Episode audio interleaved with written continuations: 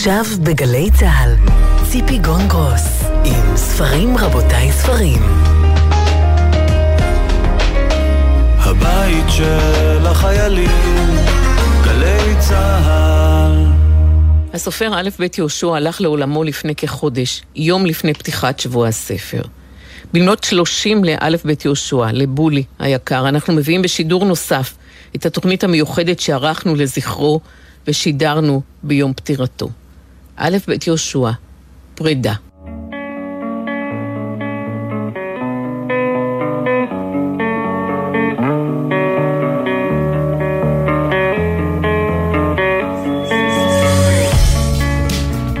הסופר א' בית יהושע הלך לעולמו.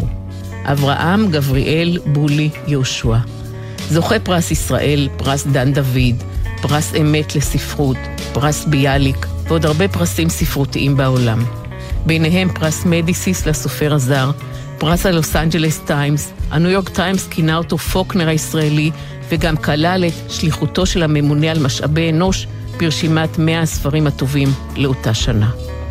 א' ב' יהושע נולד בירושלים בתשעה בדצמבר אלף תשע מאות שלושים ושש, חי את רוב חייו הבוגרים בחיפה, ועם איקה, אשתו האהובה מאוד, עברו לגבעתיים כדי להיות קרובים לילדים ולנכדים. איקה, דוקטור רבקה יהושע, נפטרה בחודש ספטמבר אלפיים ושש עשרה. את קובץ הסיפורים הראשון שלו, מות הזקן, פרסם בולי בשנת אלף תשע מאות שישים ושלוש, אחריו את מול היערות בתחילת קיץ, עד חורף אלף תשע מאות שבעים וארבע, ורק בשנת אלף תשע מאות שבעים ושבע פרסם רומן ראשון, המאהב, ואחריו שפע של רומנים, ביניהם מולכו, מרמני, הקלה המשחררת, אש ידידותית, ניצבת, המנהרה, הבת היחידה.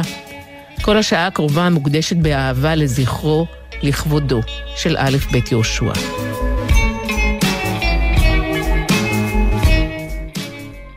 באחד הרעיונות איתך קראתי שבולי זה כינוי שמקורו בתקופת הצופים, ולעומת השם הפרטי, הכינוי בולי, השם א' ב' יהושע, שזה הקוטב השני בעצם של קרבה ושל אינטימיות, אפילו לא שם מלא, א' ב'. בולי היה מין כינוי חיבה.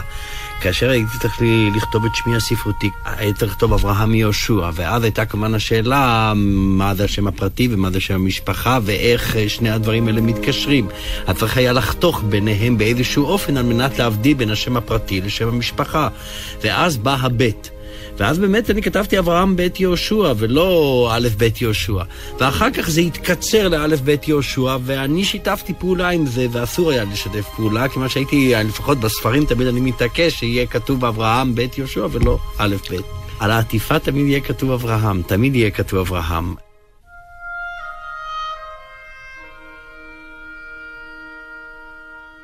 בגלל העובדה שה...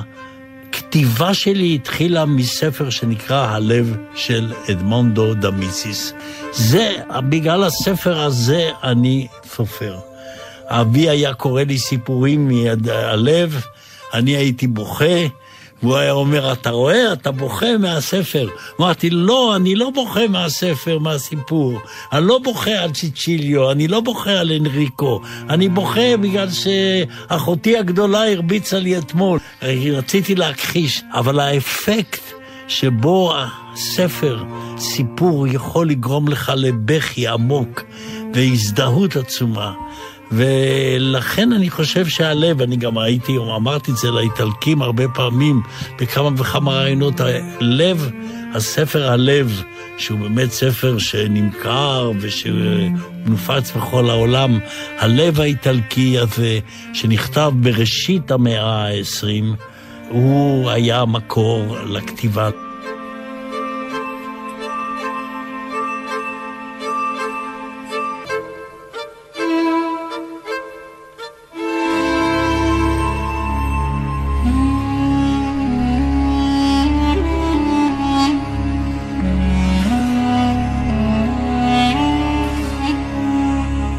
אמא שלי המרוקאית שהגיעה לכאן בגיל שש עשרה ושבעולם לא שמעה מוזיקה קלאסית במרוקו, היא אמרה, אתם שניכם, צילה תלמד פסנתר, אתה תלמד, אברהם ילמד כינור, ואני רוצה שהם ילמדו יחד ויעטריו קונצרט ביחד.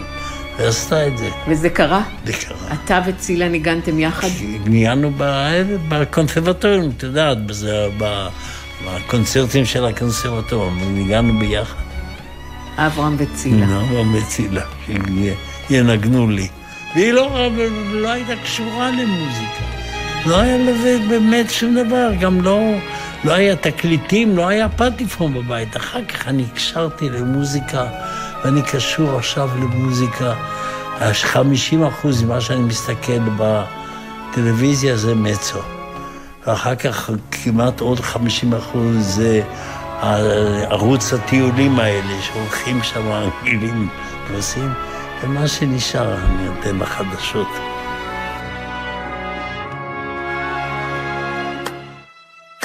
רבי היה מברחן, הוא ידע טוב ערבית, הוא היה בן ירושלים, אבל הוא ידע ערבית לא רק של השוק, הוא ידע ערבית, הוא היה מורה לערבית, הוא כתב ספרי דקדוק בערבית, הוא כתב אפילו מחקר בערבית על העיתונות הפלסטינית. והיו לו דעות ניציות משלי. הוא הרבה פעמים אומר, שהאנשים היו צועקים, אומרים לו ברחוב, מה הבן שלך מדבר, איך הוא מדבר ככה, לתת למדינה, אשף וכל דברים כאלה. הוא אומר, מסכן, הוא תמים, הוא לא מכיר אותם טוב. הוא יגדל הילד. הוא יגדל, הוא יבין את זה. אבל היה לו יחס אמיתי, חברי, בלתי אמצעי לערבים. כלומר, הוא באמת עמד איתם בגובה העיניים. אני לא מכיר ככה בערבים, אני לא יודע ערבית, אבל יש לי את ה... אמפתיה הראשונית, האנושית, שאני יכול לומר, אני מדבר לכם בגובה העיניים. ולכן אני לא אעשה לכם הנחות, אבל כמובן גם לא אעשה הנחות הפוכות.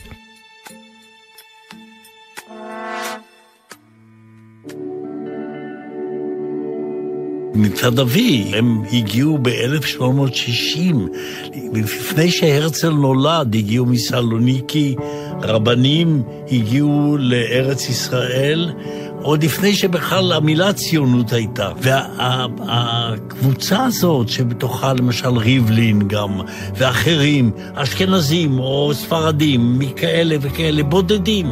בסך הכל היו כאן בארץ ישראל, עם כל אהבת ארץ ישראל, מעם שכבר היה כמעט עשרה מיליון או שתים עשר מיליון, היו כאן עשרת אלפים יהודים. והעניין הזה שאני תמיד מתחיל את, ה, את הביוגרפיה שלי, ואני אומר דור חמישי, וגם סבי מצד אמי.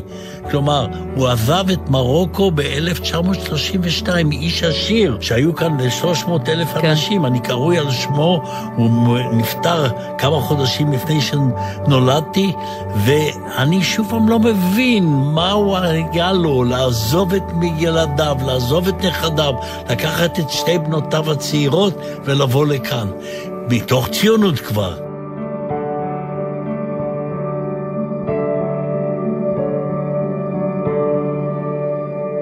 הקלה המשחררת. בקולה הפתוח והעשיר ניכר המצלול הערבי המסורתי, אם כי החומרה הדתית ריסנה את סלסוליו וריטוטיו. את ההמיה המשתוקקת של הזמרות הערביות זיקחה לרגש מופשט, אבל לא בלי מתיקות אירוטית כלשהי. ולמרות המונוטוניות של המוזיקה הביזנטית, נקרא עוצמה דרמטית אמיתית במעברים, וקולה החזק והבטוח היה מזנק מפעם לפעם לשיא עצוב וקורע לב. ארבעת הגברים שעמדו מאחוריה ליד נר דולק ליוו אותה בזהירות ובצמצום, בצליל בודד, עמום וממושך, כזמזום גנרטור או כנהי של ים שנושא על פניו סירת מפרס קלה. לרגעים הייתה משתוקקת להמיה הנושאת אותה, ואז הייתה מנמיכה מאוד את קולה ומצטרפת אל הגברים. לרגעים הייתה משתתקת כליל, מניחה למלווה להגות ולא לשיר, שתיים שלוש שורות כפזמון חוזר. ואז הייתה מפילה סביבה דממה שלמה, כאילו היא שוקלת את מה שנאמר לה, לפני שתסלסל לבדה את תשובתה.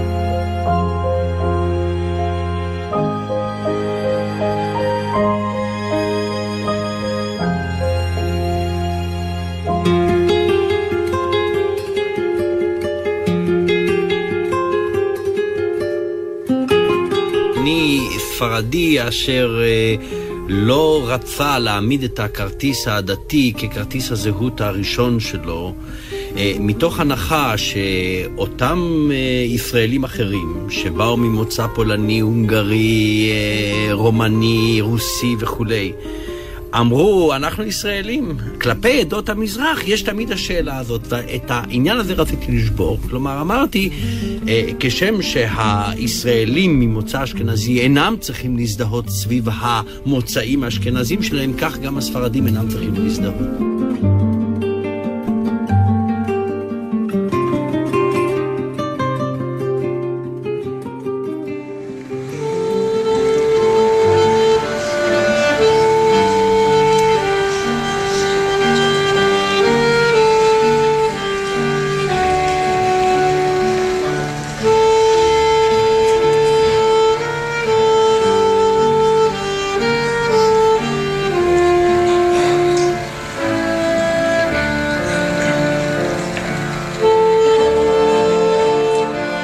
נמצא באיזה מין גלות כזאת. לירושלים ודאי נחזור, זה בלי כל ספק, באיזשהו שלב, בסוף, באמצע, אני לא יודע, אבל זאת עיר קשה, זה אין מה לומר, זאת עיר קשה מאוד, ובשבילי היא קשה בגלל שיש בה גם עומס כזה של, של ידידים ושל חברים, שאתה ממש, אני מרגיש שאני, ברגע שאני אחיה בה ואגור בה, אני אהיה לגמרי לגמרי משהו שבוי בתוך, בתוך איזושהי מערכת שאני לא אוכל להיפרד ממנה. בחיפה אני מוצא באמת את את הבדידות הזאת, כולם שואלים אותי מה השתגעת, ואני אה, אה, יודע יפה להסביר את זה, כיוון שתל אביב אף אחד לא מעלה על הדעת שאפשר לגור בעיר הזאת.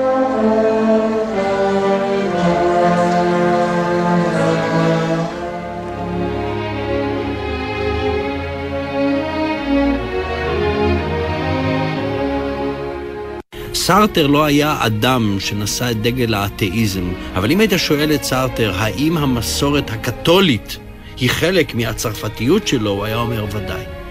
והוא לא היה מתכחש לאלמנטים הקתולים שטופחו והתפתחו במשך מאות שנים, או האלמנטים הנוצרים, אולי אפילו בצורה עוד יותר רחבה, לא רק הקתולים, הקתולים כאיזה זהות זן מיוחד של הנצרות שלו.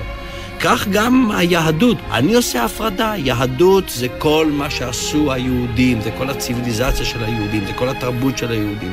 אני מרגיש את עצמי יותר יהודי, ונמצא בקונטקסט הרבה יותר מלא יהודי מאשר הרבי מלובביץ'. אני באתי מבית מסורתי, והדת אף פעם לא הפחיד אותי, אבל הפחיד אותי כל הצד הקנאי, כל הצד המתרפס, כל הצד שלוקח את הדת ברצינות עצומה ומפחד ממנה, את הפחד שנמצא. והיום כשאני רואה את הקנאות הזאת אצלנו, וגם אצל אחרים, אני מבין את מה שרצה לעשות טריגנו. הוא לא בא בשם החילוניות שמתעלמת ואומרת הכל שטויות. הוא בא מבית דתי והוא מבין גם את כוחה של הדת ואת הצורך בדת, הצורך. אבל את הצד המאיים שבה, הצד הקנאי שבה, הצד ה... שגורם לאדם להתרפס ול... ו... ולשנות את כל אורחותיו בגללה, את זה הוא רצה להרוס. וזה מביא אותנו לטריגנו. מה בעצם טריגנו רצה לעשות בסרטים הראשונים שלו? הם מדברים ביניהם, והדיבור, והשיחה ביניהם שמתנהלת שם במרעון שבו חוסה היר, הנער של טריגנו, הבן שלו, השיחה הזאת מאוד קשה, כיוון שטריגנו בעצם לא רוצה לדבר עם מוזס, הוא כועס עליו, ומוזס צריך להשתדל ולפייס אותו. ואז הוא אומר לו, טריגנו אומר למוזס, הוא אומר לו ככה, היא קרתה מפני שבמהות שלך אין הרבה כוחות, הפירוט בינינו, ומלח הארץ הירושלמי התחיל לחפש ממתקים. בדיעבד ראיתי שגם כשהשתדלת במיטב יכולתך לביים את מסת הנפש שלי, לא הצלחת בסופו של דבר להבין מה אתה מביים. אומר מוזס, אני דוחה שוב את המחשבה המעליבה הזאת. אל תמהר לדחות. היא מכוונת לא רק נגדך, אלא גם נגד עצמי. כן, גם נגד עצמי. לא רק אתה לא הבנת לאן אני חותר, גם אני הייתי מבולבל. הפנטזיה והסוריאליזם הרפלו גם את מחשבתי, ולא תמיד הבנתי איכן אני. ולאן חתרת לדעתך?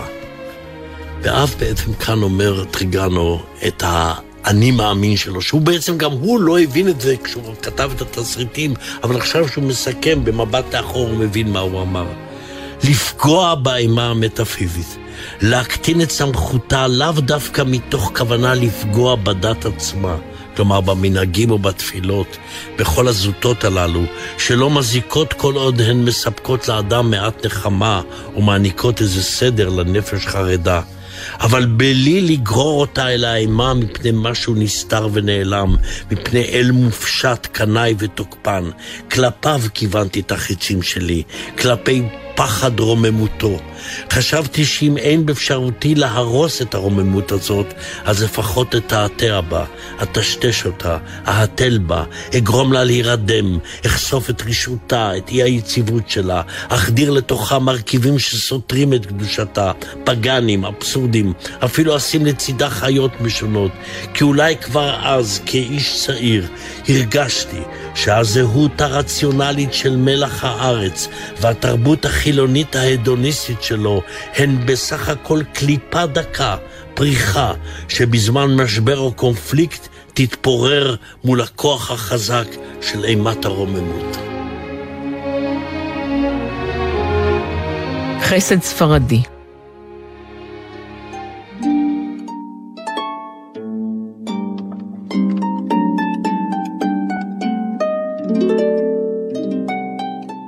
את יודעת שאני, עמדתי הייתה כזאת ציונית, מיליטנטית במשך שנים, שילת גולה, חשפתי בעצם את הנרוזה של הגולה. אני יכול לומר שבלי לשנות את דעותיי העקרוניות לגבי הגולה, בכתיבת הספר הזה יצאתי די מוקסם במובן מסוים ממה שנקרא הגולה היהודית. בסופו של דבר כמה יהודים היו, זה אלפים ספורים ככה. ואיך הם נעים, ובאמת הם נעים. הם, הם, בגלל שיש להם שפה משותפת, אז בתוך אירופה החשוכה, האיומה הזאת, הנידחה, ואירופה היא הנידחה, והפראית לגמרי. יהודים נעים, כיוון שיש להם שפה, יש להם יכולים לקיים את המסחר, והם נמצאים באיזה דיאלוג שהוא הרבה יותר מפותח, מאשר אם הייתי לוקחת נוצרים בכל מקום, והמוסלמים במקומם. הם רואים עולם, הם אנשי התקשורת. וכבר לפני אלף שנה, יש בנו משהו שמצד אחד האי שקט הזה שכל הזמן מסובב אותנו ומריץ אותנו בדרכים, אבל הוא נותן לנו גם איזושהי עוצמה. מסע אל תום האלף.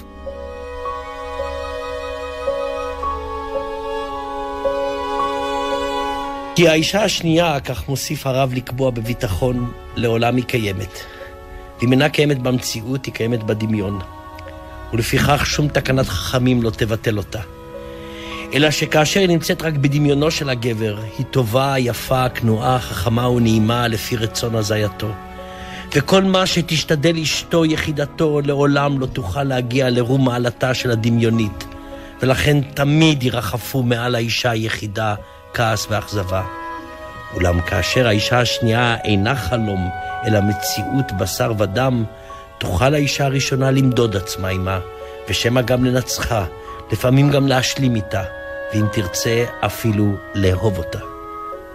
חיוך מלאיג מותך עכשיו קלות את פני אשת אבולעפיה, שככל עיניה אינו חדל לבחון בחומרה את פני המתורגמן בעלה הצעיר, כדי למצוא האם הוא אך מתרגם סביל, או שמא שותף סמוי לדבר עבירה. אבל הרב אינו נבהל מחיוכה של האישה הנבונה הזאת, אלא להפך, פוסע פסיעה קטנה ואישית לעומתה. מישיר חיוך אל הפנים הסמוקות שקבוצת שיער זהובה שהתמלתה מן השביס המהודק נותנת בהם לפתע מראה ילדותי, והוא שב ומתעקש על המילים האחרונות. כן, אפילו לאהוב אותה, כי רק האישה השנייה יכולה להקל על התשוקה האינסופית והמענה של הגבר, על מנת להפוך אותה ממעשה של הוכחה למעשה של תענוג.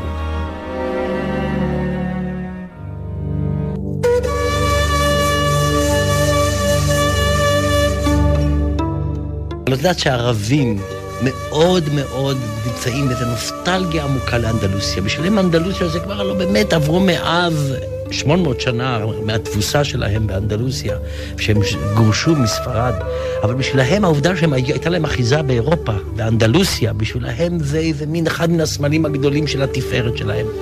אני כל הזמן בוכה בעצם, בליבי, מה קרה לערבים. אז זו הייתה אומה גדולה, זו הייתה אומה שיצרה גם, אבל הייתה גם חוכמה גדולה, והייתה גם פילוסופיה בקרב הערבים.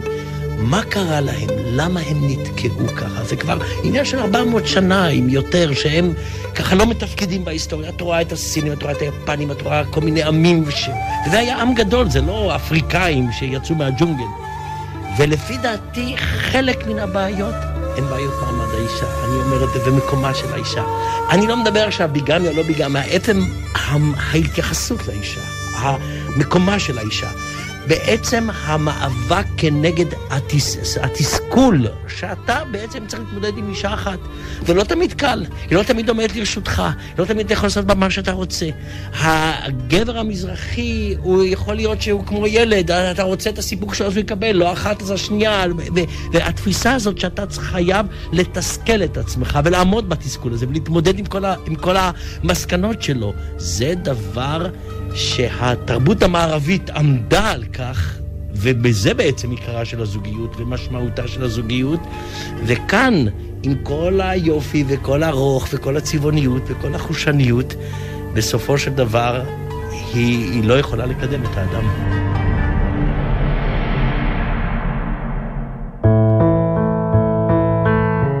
אני זוכר את הסיפור הקצר הראשון שלי שכתבתי, שנקרא מיתתו של הזקן מן הקומה הראשונה, לאחר מכן הוא התקצר ונקרא מות הזקן.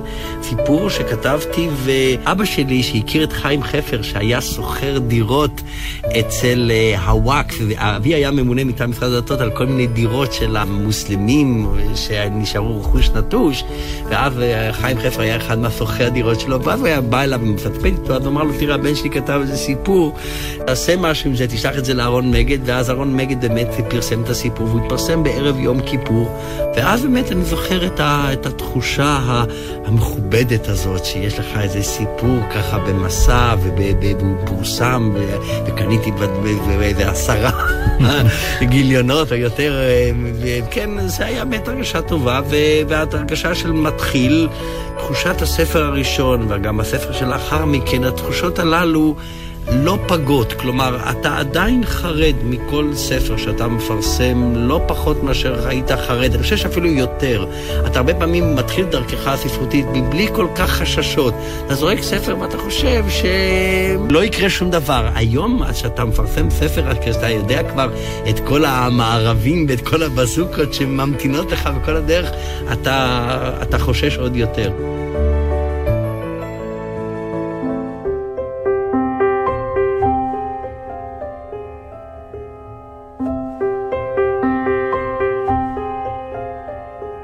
מות הזקן. ראיתי שאני בטל מעבודתי זה מחצית השעה, והלכתי לראות מי ומה הבטילו אותי מעבודתי. ראיתי ששמש אחר הצהריים טרם רחנה מבעד האילן שלפני הבית, ולא שלחה רצדי אור לסנבר את הדפים הריקים שליד עתי. בדקתי את שולחני, שם המונח עליו ספר המסיח את דעתי, ומבטילני מזה חצי השעה מעבודתי, אבל ראיתי ששולחני רק מספרים. ארגנתי את אוזני אל מקלט הרדיו לשמוע אם אין מנגינה נאה בוקעת מתוכו, והיא שמושכת את ליבי, ושמעתי שהמקלט דמום. שמתי כפי בפי לראות שמה יש בו מאכל שבעתיו אני בטל מעבודה, ומצאתי את פי יבש ושוקק. פסעתי אל הדלת לראות, אולי פתחה אדם והוא יושב לידי בחדרי, ובשלו אני אפס ללא מעשה. ראיתי שהדלת נעולה, משמע אין איש בחדר. עמדתי ליד החלון וראיתי את הערים הרחוקים, שרחקתי מהם בעתיו של הספר שאני רוצה לכתוב. זה ימים רבים לא ירדתי לשדות ולא הלכתי בדרכים כדי שאפנה לכתוב ספר.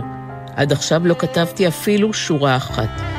הולך אני ומבטל את הזמן, ואין אני יודע איך. פתאום נזכרתי בגברת אשתור מן הדירה הראשונה, שבאה לפני חצי שעה ואמרה לי משהו. ואף שאני ענתי לה בראשי לעוד שהבנתי וקיבלתי דבריה, נשכח ממני מה אמרה. החלטתי לרדת לדירתה ולשאול מה אמרה. אולי בקשה או שאלה היו לה אליי, ואם לא אמלא אותה, יהיה מזיק לה. באמת איני יודע מדוע אני כרוך אחרי הגברת אשתור. הרי היא זקנה, ואני זקן. בגלל מעשיה הרבים אני כרוך כנראה אחריה, שהרי אני, אני במעשים. יצאתי מחדרי ונעלתי אחריי את הדלת, ירדתי במדרגות המהודרות, בבניין חדש אנחנו גרים. עד שבאתי אל מול הדירה הראשונה, היא דירתה של הגברת אשתור, והקשתי בכפתור. ביד פתחה לי הגברת אשתור את הדלת, וכל פניה מביעים חרדה זוהרת. בזריזות שמה אצבע על פי כדי שיחשה, אף שלא התכוונתי לומר דבר.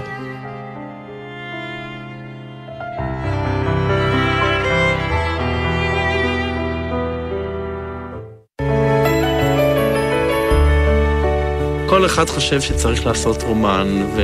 ואני חושב שזה לא הכרחי. כלומר, אני בכלל מקבל את העובדה שמאוד מאוד קשה לכתוב רומן. אני לא יודע, אני קורא עכשיו את שירה, ובאמת למה עגנון יכול היה על מציאות כזאת מצומצמת ודלה לבנות רומן. אצלנו, לפחות לגביי, זה אני קצר נשימה ולא יכול לה... להבין איך אפשר לכתוב רומן ארץ ישראלי. אני חושב שזאת פסגת הכתיבה הפרוזאית. ברגע שהכמות עם האיכות מצטרפת, אז זה באמת נותן את הכוח הגדול ביותר. יבוא יום ואולי יקרה לי גם כן הנס הזה, אבל אני לא לוחץ עליו.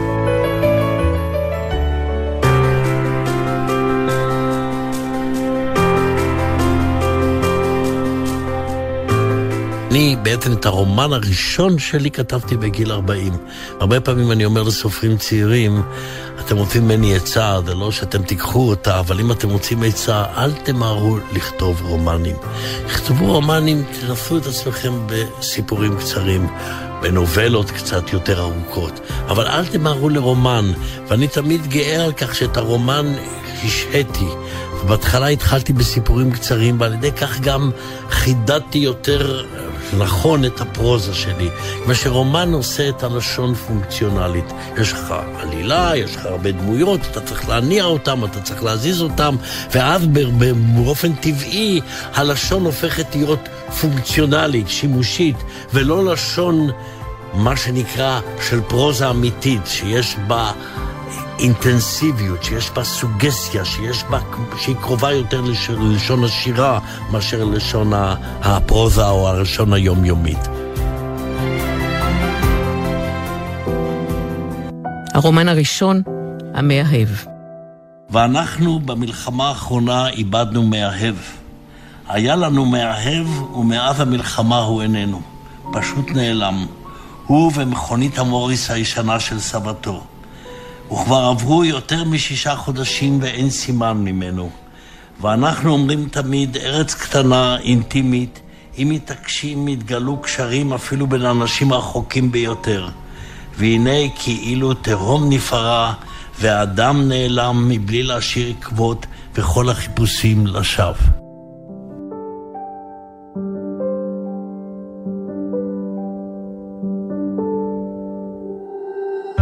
ואיקה הייתה שותפה לכתיבה במהלך השנים, בכך שהיא הייתה אוזן קשבת או מראה. אני לא חושב שהיא כל כך הייתה חסידה של הכתיבה שלי. שהכרתי אותה בכלל, קראה את מסערב של יתיר, ואמרה, אתה צריך ללמוד אותה. היא אף פעם לא הייתה מבחינת מעריצה בזה. בתחילת קיץ, שבעים, אז היא פתאום התעוררה ככה ונתנה מחמאות. הזאת יותר ממה שבדרך כלל, אבל מעולם לא ידעתי מה הסוג של הפרוזה שהיא אהבה, הייתה פרוזה הרבה יותר חושנית כזאת, ולכן היא הייתה הרבה יותר קשורה נניח לכנסין מאשר אליי או לכתיבה שלי.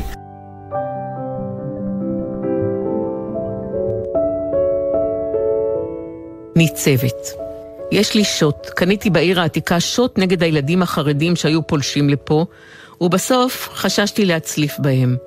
אבל האהבה הסוררת שלך מגיעה הצלפה. חכה אוריה, חכה ותראה. והיא משליחה את שירי הביצה לפח, מעבירה את הכלים לכיור, ופונה לחדר האמבטיה לשטוף את פניה ולאפר אותן, ולהטביע אגב כך במראה את החיוך הראוי. אבל עדיין אינה מסירה את כותונת הלילה הדקה, שמערומיה בהבהבים דרכה.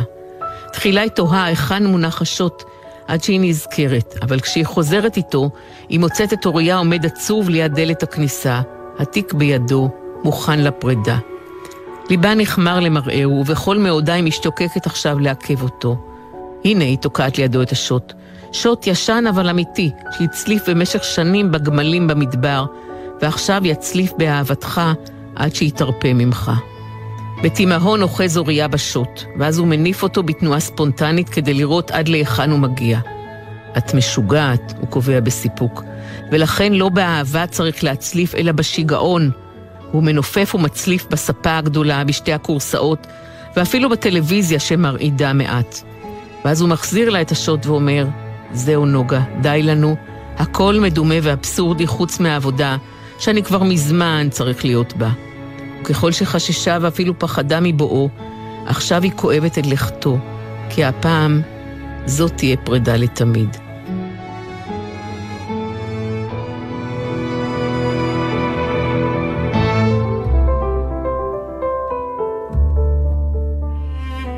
ואני רציתי לתת לה גם את הקשיות הזאת, וזה דרך השוט הזה שהיא קונה, שהיא מאיימת על הילדים האלה, הדתיים שחודרים אליה, אז היא אומרת, אני קונה, אני, היא קנתה שוט כדי לה, להצליף בהם.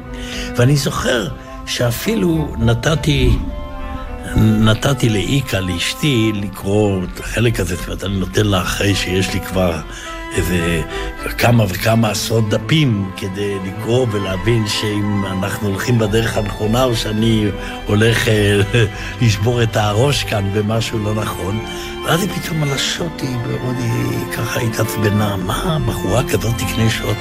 אמרתי לה, כן, שוט, זה מאוד מתאים לשוט. היא חזקה כזאת והיא תעשה, היא לא מצליפה בהם בשוט, אבל פתאום שיש לה שוט, כן? אנחנו הלא תמיד זוכרים את ניטשה שאומר... ולכתך אל האישה, קח את השוט. והאישה קונה שוט כאן. האישה קונה שוט. והרבה פעמים עם השוט הזה שאחר כך עובר למנצח, נותנת לו מתנה למנצח התזמורת ברולנד, שאומרת לו, אתה תוסיף על ה... השוט נותן לה איזה כוח, איזה חוזק מסוים, כן?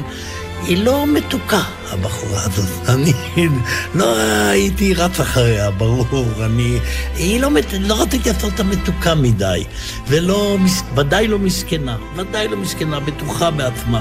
ומבחינה זו הצלחתי להגשים את מה שרציתי. לא רציתי לעשות אותה, ודאי לא קורבן, ודאי לא מסכנה. וד... והיא עומדת בשלה. אני אגב, שוב פעם, הערה כללית, אולי לא נעימה, נמאסו לי המסכנים, תמיד לוקחים דמויות בהרבה ספרים, ההתחלה היא, הם מחלישים את הדמויות, מסכנים, הם לא, הם תמיד קורבן של מישהו. לא, אנשים לא קורבן הרבה פעמים, אלא של עצמם לפעמים, או של אה, בעיות שלהם שהם לא ידעו לפתור. ומי כמוך כפסיכולוגית מבינה את זה, כן? ולכן גם מבחינה זאת, רציתי גם לתת לה איזה חוזק דרך השוט. וכל המאבק הזה עמד לי מאוד חשוב להעמיד ולעצב את הדמות הזאת, כדי שנקודת הלא שבירה, לא שבירה, בסך הכל התנועה כאן הנפשית, מבחינה עלילתית, לא פתאום קורה איזה מהפך, בסך הכל התנועה הנפשית חלה איזה תנועה, איזה התרככות, איזה נכונות בכל אופן, והאדם הזה שפורט במחזור הוא האינדיקציה לזה.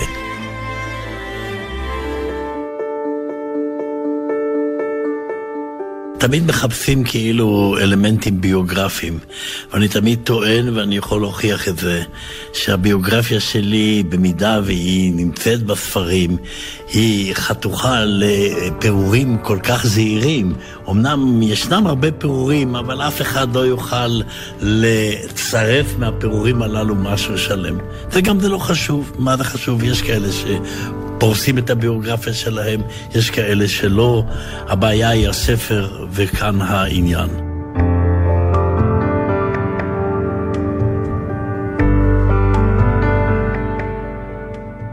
כמובן שאי אפשר, כשמדברים על גירושים מאוחרים, בלי, בלי לדבר על המצעד או החבורה של המשפחות, שבעצם ממלאת את הספרים שלך לאורך השנים.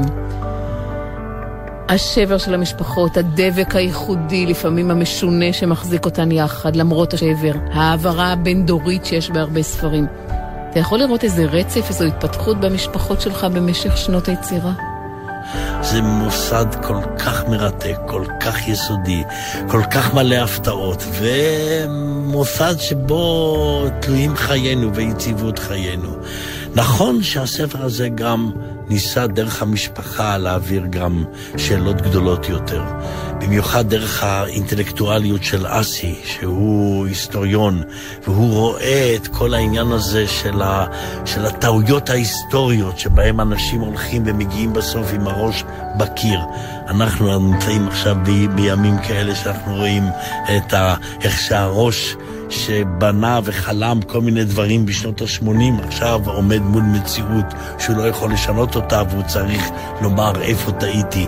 זה היה גם תקופת מלחמת לבנון, הראשונה, הראשונה שמאוד מאוד כאבה לי, ומאוד התנגעתי לה בכל ליבי. כל האלמנטים האלה, הספר הזה יצא ממש בתחילת מלחמת לבנון. אני הרגשתי את פריצת הגבולות הישראלית, שהיא חלק מן הנושאים כאן, פריצת הגבולות. והקושי לחלק את הבית. והקושי לחלק את הבית, והקושי לוותר, והתוספת הזאת שבאה בפנטזיה של נעמי, והתוספת הזאת ש... שהיא משגעת אותה. אני ניסיתי, בלי לעשות את זה בצורה גסה יותר מדי, לתת מטאפורות בתוך המשפחה, שיהיו מטאפורות גם לאומיות וכלליות, ואני מקווה שיתפסו אותם עכשיו גם במרחק הזמן שעבר, ויבינו מאיפה זה הגיע.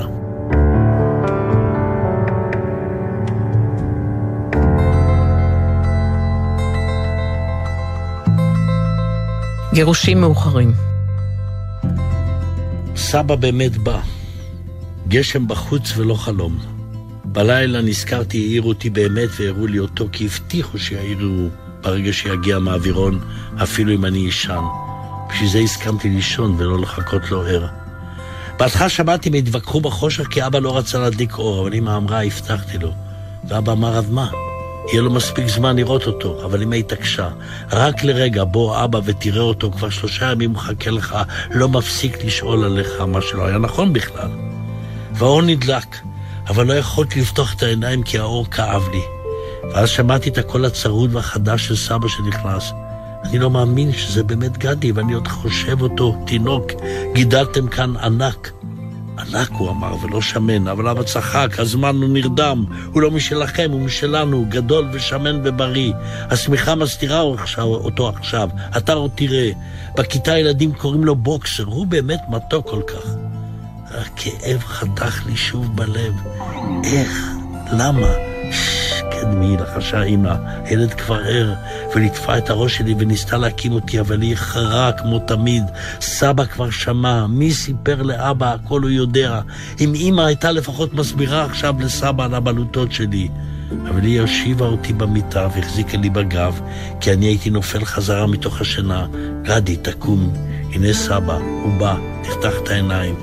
פתחתי וראיתי דוד צבי במקבעת, רק מקומת וגבוה יותר, מלא שערות ובוכה, ואמא הרימה אותי אליו, הוא ניסה להרים אותי מתנודד, כמעט הפיל, ונשק והרטיב אותי מהדמעות. הוא לא זוכר אותי, אתה זוכר אותי גדי? אמרנו לך שהוא יבוא בסוף, צחקה אמא, וגם בכתה בעיניים, רצית שנעיר אותך, ואני שמתי את השפתיים על הלחי היבשה, לא מגולחת הנשק. די, אמר אבא, ולקח אותי מסעוד ופיל אותי למיטה, והם כבר היו על יד התינוקת לראות גם אותה, אבל לא העירו אותה, כי אחרי שהיא מתעוררת היא לא ישנה יותר.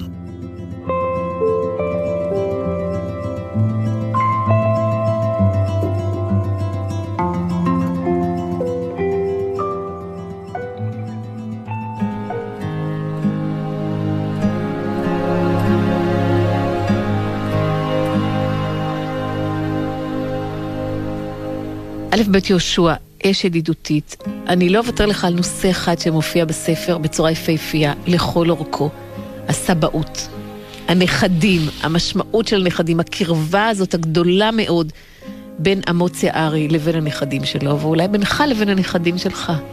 כן, זה באמת אולי בפעם הראשונה שנכנסו נכדים לתוך החוויות של הגיבור, כפי שזה היו החוויות של השנים האחרונות, של שש השנים האחרונות. באמת, יש לזה איזה דבר יוצא מן הכלל, שאתה לא, אתה לא יודע עד שאתה פתאום עומד מול זה. בדרך כלל, זה העניין, אמוץ עם הנכדים, תמיד דניאלה יושבת על ידו, ואז היא המובילה את כל הטיפול ואת כל היחד, היא מכירה גם את החברים של הנכדים, את שמות הגננות וכל זה, ופה פתאום בשבוע הזה הוא נתקע נתקל את כל מיני סיטואציות שהוא צריך לעמוד לבד מול, הנכ... מול שני הנכדים כאשר אין דניאלה על ידו. וכאן יש הפקים הקטנים שבאים בתוך הספר. וכמובן, אבל גם כאשר נטע בוכה פתאום, בוכה שאימא שלה הולכת והוא נשאר שמרטף איתה. והוא לא מבין את הקינה הנוראה. הקינה הזאת היא קינה גם על היאלי. והנדי הזה הוא מזכיר לו את הילד, את הבן דוד, האחיין שלו שנהרג. כלומר, פתאום גם בנכדים התמימים, המתוקים האלה, הרקים האלה, בא צל המוות שהיה שם. ולכן השכול, אני כל כך מבין את זה, כאשר אנשים אומרים, החיים השתנו לגמרי ואי אפשר להתגבר על זה. וזה גם סיפור על השכול. יש אפילו בדיחה פרטית קטנה, סבא אמוץ מקריא לנכדים שלו סיפור על משפחה שלא אכפת לה שעכבר מסתובב כן. חופשי בבית. זה היה הספר הנכדים הראשון שכתבתי, תמר וגאיה ורוני ואופרי ודפנה. כולן בנות? כולן בנות. עכשיו יצא גם ספר שני לנכדה האחרת. אני התחייבתי לכל נכד או לכל קבוצה של נכדים לכתוב ספר ילדים. הספר מספר באמת על משפחה שגילתה עכבר בבית ולא מצליחים ללכוד אותו, ובסוף לוכדים אותו באיזה מין דרך כאלה ספרותית על ידי שמעמידים מלכודת ושם מציירים עכברה, מציירים עכברה. זה מין ספר כזה כאילו פוסט-מודרני מבחינה זאת של האמצע. וכאן עשיתי איזשהו פרסומת קטנה לספר הילדים שלי שנקרא עכבר של תמר וגאיה. נכון. עכשיו כתבתי ספר שנקרא חיית המחמד של אופרי, שבו מסופר על משפחה שבה לא מרשים לילדה להחזיק כלב, וכיוון שהם בדירה קטנה והכלב מלכלך וכולי, ואז הסבא מתחפש לכלב והוא הופך להיות לכלב, ופתאום מגיע עם תלבושת של כלב, מפחיד את כל המשפחה, שכנראה ההורים מחליטים הפעם הם אולי יביאו אולי איזה כלב קטן שהסבא לא יעשה להם תרגילים כאלה.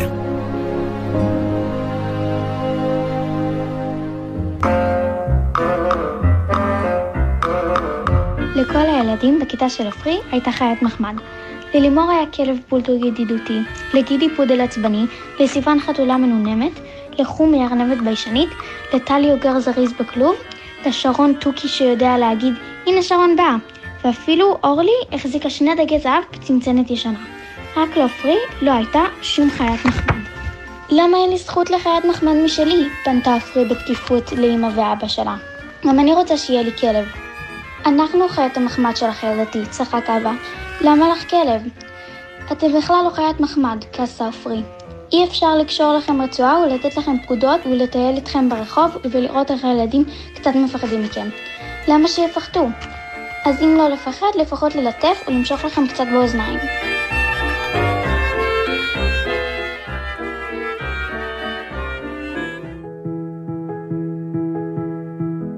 אני מאמין בתרגום, כיוון שאני קורא תרגומים כל הזמן. אני קורא את היצירות הגדולות של דוסטויבסקי וטולסטוי בתרגום, אני קורא את יצירות תומאס מן מגרמנית, ואני תמיד רואה שאני, שאני כל כך הרבה מתרגש דרך התרגום שלה בעברית, ואומרים לי, אתה מפסיד ניואנס כזה, אז אני אומר, אתה מפסיד משהו ואתה מרוויח משהו. אני בטוח שאני מפסיד כמה ניואנסים מהרוסית, כאשר אני קורא את טולסטוי ודוסטויבסקי, אבל אני מרוויח כל מיני דברים אחרים של הקורא הרוסי, אין את זה דווקא בגלל מלאכת התרגום. אז מלאכת התרגום היא תמיד מה שמפסידים ומה שמרוויחים.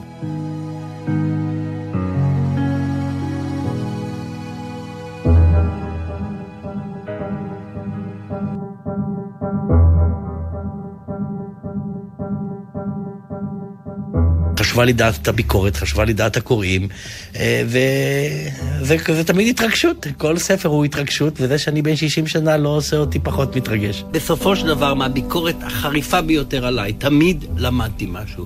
תמיד באיזשהו מקום, אפילו שהייתי מתעצבן מאוד, ברגע שהייתי קורא את זה, לאחר שנים תמיד אמרתי, אני מודה לכולם.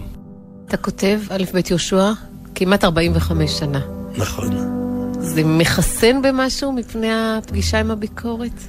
אה, לא. אני זוכר שהוצאתי את הספר מול היערות, אז אלכסנדר סנט שאלתי, אתה חושש? אמרתי לו, מה יש לחשוש? אני הייתי בטוח שזה טוב מאוד, ואין מה לחשוש, הסיפורים התפרסמו והכל בסדר. היום אתה, כשאתה יודע, לא רק מה הביקורת יכולה לעשות, אלא גם אתה יודע את הפגמים, אתה יותר מודע לפגמים שלך עצמך. אז אתה יותר חושש, אבל אני חושב שבסופו של דבר, אותו דבר שהיה הרגשה שזה יפיל ספר, ושיכולים לפצוע אותך באיזשהו אופן אה, אישי, כמו שבכל אופן האישיות שלך מונחת כאן, אני חושב שמזה התחסנתי יותר. לא לגמרי, אבל יותר.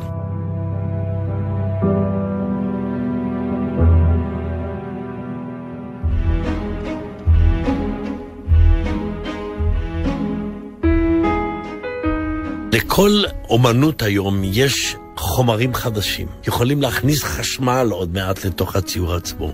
המיצגים, הווידאוים, כל מיני אמצעים חדשים שלא שיערו אותם לפני החמישים שנה. במוזיקה גם כן, האלקטרוניקה, הספרות. נבח מסכנה, היא נשארת עם אותם מילים. משפטים. משפטים, היא גם לא יכולה לעשות משהו אה, אה, קונטרפונקטי, כלומר שבבת אחת יהיו כמה וכמה מילים ביחד, ואתה תבנה את המוזיקה מתוכה. כלומר, היא צריכה ללכת בצורה מסורתית, משפט אחרי משפט, מילה אחרי מילה, ואין לה את אותו מרחב של שינויים. אבל בסך הכל זה אותו הדף, ולכן גם הספרות המודרנית חיה וקיימת, בעוד שהציור המודרני והמוזיקה המודרנית צריכים להיאבק כל הזמן על, מול הפיתויים של השינויים בחומרים, הם צריכים להיאבק על, על, על הקהל שלהם.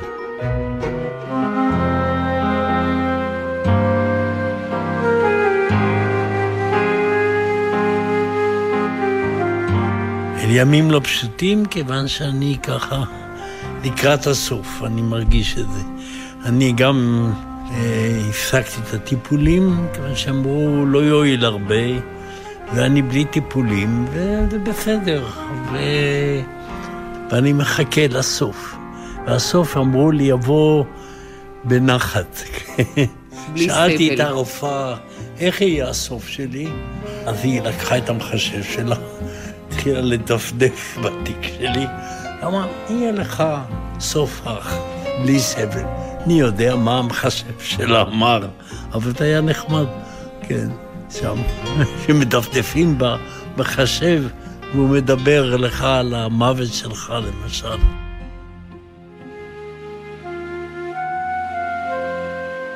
בארבע לפנות בוקר נפטרה אשתו של מולכו, ובכל מאודו התאמץ מולכו לזהות את רגע המוות, כדי שיחרט ויזכר בתוכו. והוא רצה לזכור, ולאחר שבועות ואף חודשים, כשהיה שב ומהרהר בה, נדמה היה לו שאכן הצליח להתיך את רגע הסתלקותה, אם אמנם כך צריך לכנותו. הסתלקות, הוא היסס, לממשות ברורה מלאה חיוניות, שיש בה לא רק מחשבה ורגש, אלא גם אורות וקולות, כמו הצבע הארגמני של תנור החימום הקטן, ההירקרקות הזורחת של הספרות בשעון האלקטרוני, הלומת אור צהבהבה שזרמה מחדר האמבטיה והעלתה צללים גדולים במסדרון, ואולי גם אור השמיים, אור ורדרד או שנהבי, שהפיקה האפלה העמוקה.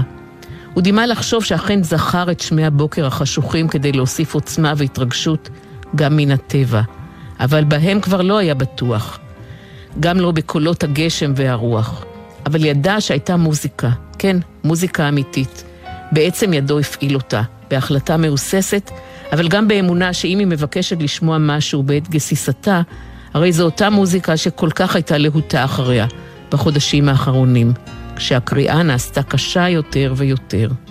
ובשעות הכאבים, הדמדומים, השעות המתות בין ביקורי החברות, שיחות הילדים והטיפולים השונים, הייתה חובשת את האוזניות הסטריאופוניות הקטנות, כמו קשרית ברכב מלחמה נוסע, בוררת אחת מן הקלטות שהיו מונחות לידה, ומפעילה את המכשיר.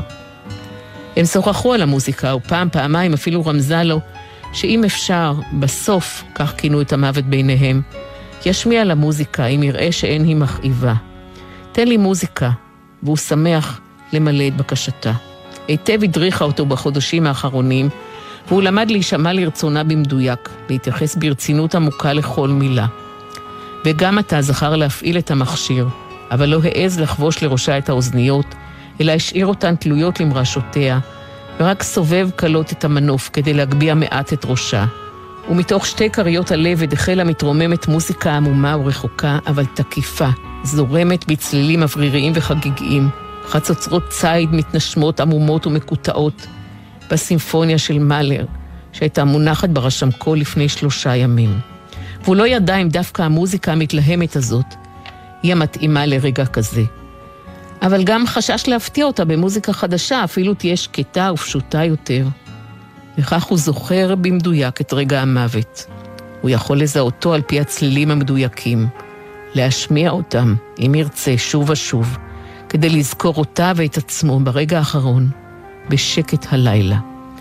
הוא לא ידע מה מן המוזיקה המתארסלת למרשותיה הבקיע דרך ההכרה הגוססת.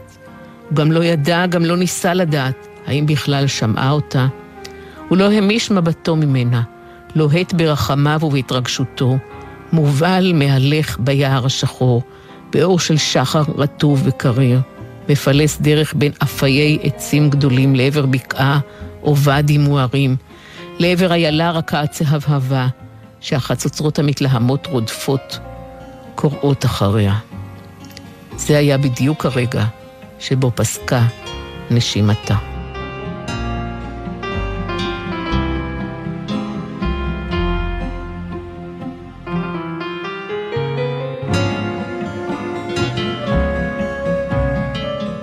א' ב' יהושע, זיכרונו לברכה, בולי. עד כאן התוכנית לזכרו. הדירה בגבעתיים תהיה מעט ריקה מבולי ומאיקה, אבל הספרים והמחזות שלו ימשיכו וישפיעו. ימשיכו ויופיעו.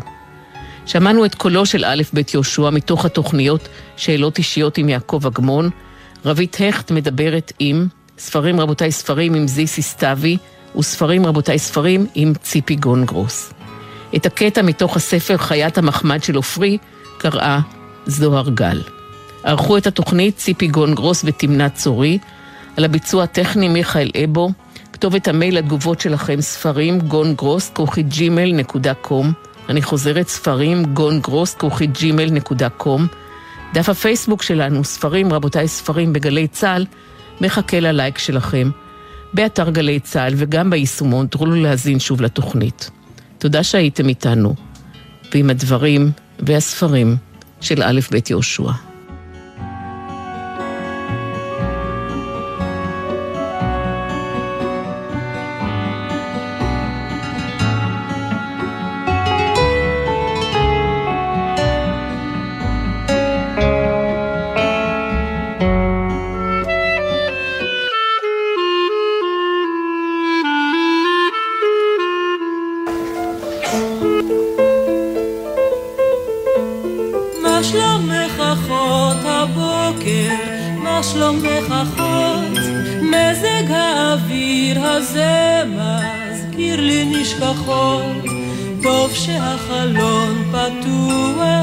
יש לשמור על קור הרוח ועל הכוחות. אין הרבה סיבות לשמוח, בא יותר לפקוד, אין כמעט לאן לבוח, יש עוד לחכות. יד נעלמה כונסת גם את פירורי החסד, גם את המכות.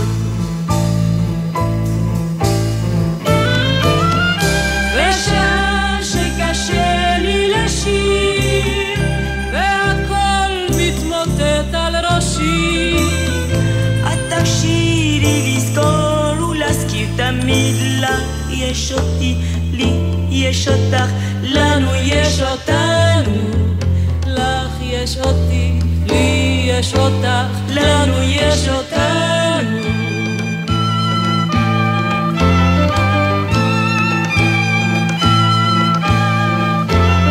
יש דבר אחד שכבר ידוע לי על פה, מה שלא נולד בדמה לא שווה הרבה, מה שלא נולד בדמה הוא לא יקצר בזמר, לא יביא מרפא. מאדם אני לוקחתי ואליו אשוב, וסביבי הם יד הבית ולבבי קשוב, וסביבי הם יד הבית מרגיע אותי בינתיים, זה מה שחשוב. בשעה שקשה לי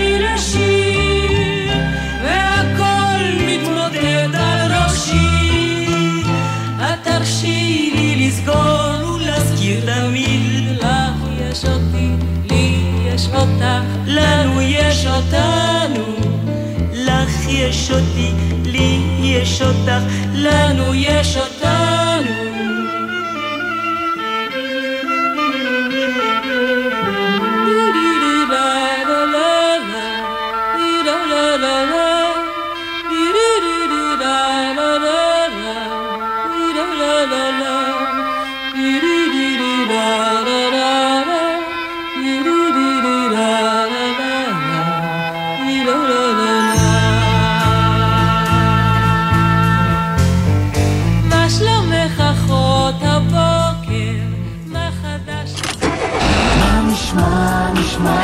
סוף השבוע גלית של החיילים גלי צהל כל הזמן גלי צהל, יותר מ-שבעים שנות שידור ציבורי. שלום, כאן הפרופסור סגי ארנוף, מנהל מחלקת נוירוכירורגיה בבית החולים בלינסון. התשדיר הזה יהיה קצר. הוא יהיה קצר משום שממש לפני כמה דקות עוד צעיר הובא למחלקה שלי עם פגיעת ראש קשה, אחרי שהיה מעורב בתאונת אופניים חשמליים, ואני רץ לטפל בו. הפציעה הקשה והמיותרת שלו, כמו של רבים אחרים המובאים למחלקה שלי כל יום, הייתה יכולה להימנע פשוט אילו היה חובש קסדה. חבישת קסדה תקנית ברכיבה על כלים חשמליים מצילה חיים ומקטינה ב-חמישים אחוז את הסיכון לפגיעת ראש. עוד מידע על רכיבה בטוחה, חפשו באסקרלבד. כל שבת ב-עשר בבוקר, יורם סוויסה לוקח אתכם למסע מוזיקלי. והשבוע, מסע עם היהודים. זה מסובך, המקום הזה של זוגיות בתוך להקה? לא, זה הכי טבעי, זה פשוט חלק מאיתנו. זה לא שאורית ואני, זה רק שנינו, ואתה יודע, אנחנו פה קבוצה שלמה ביחד. מסע עם יורם סוויסה, מחר עשר בבוקר, ובכל זמן שתרצו, באתר וביישומון גלי צהל. מיד אחרי החדשות,